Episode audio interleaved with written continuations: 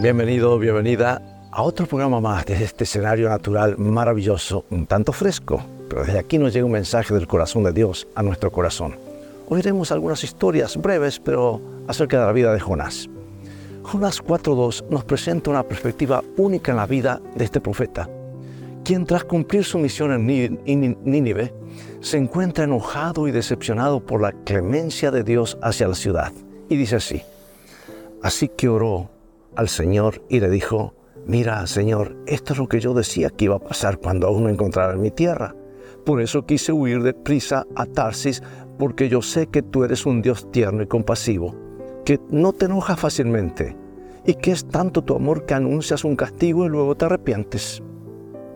Bueno, en esta historia, a menudo ridiculizada como la linda historia acerca del pez, según los escépticos, revela valiosas lecciones. Jesús mismo consideró el libro de Jonás como verdadero e inspirado, lo dice San Mateo 12. Y su final nos ofrece un vistazo a la naturaleza humana y divina.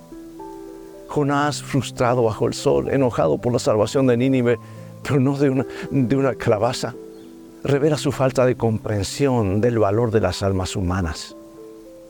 La historia nos muestra el coraje físico, el valor físico de Jonás al enfrentar la tempestad en el barco y aceptar su responsabilidad por la calamidad.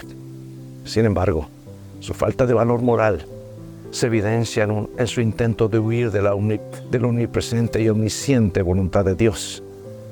La resistencia de Jonás de ir a Nínive, la capital de la cruel Asiria, se basa en su conocimiento de la bondad divina, porque él sabía que Dios era tierno y compasivo y evitaría la destrucción que él deseaba para esa ciudad.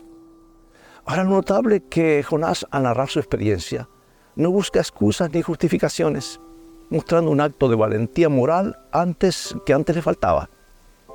Y a pesar de todos sus defectos, podemos extraer una lección valiosa de su experiencia, que cuando cometemos errores, aceptemos nuestra responsabilidad.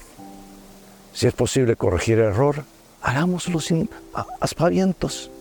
Aprendamos a abrazar la valentía moral reconociendo nuestras limitaciones y confiando en la gracia divina para transformarnos.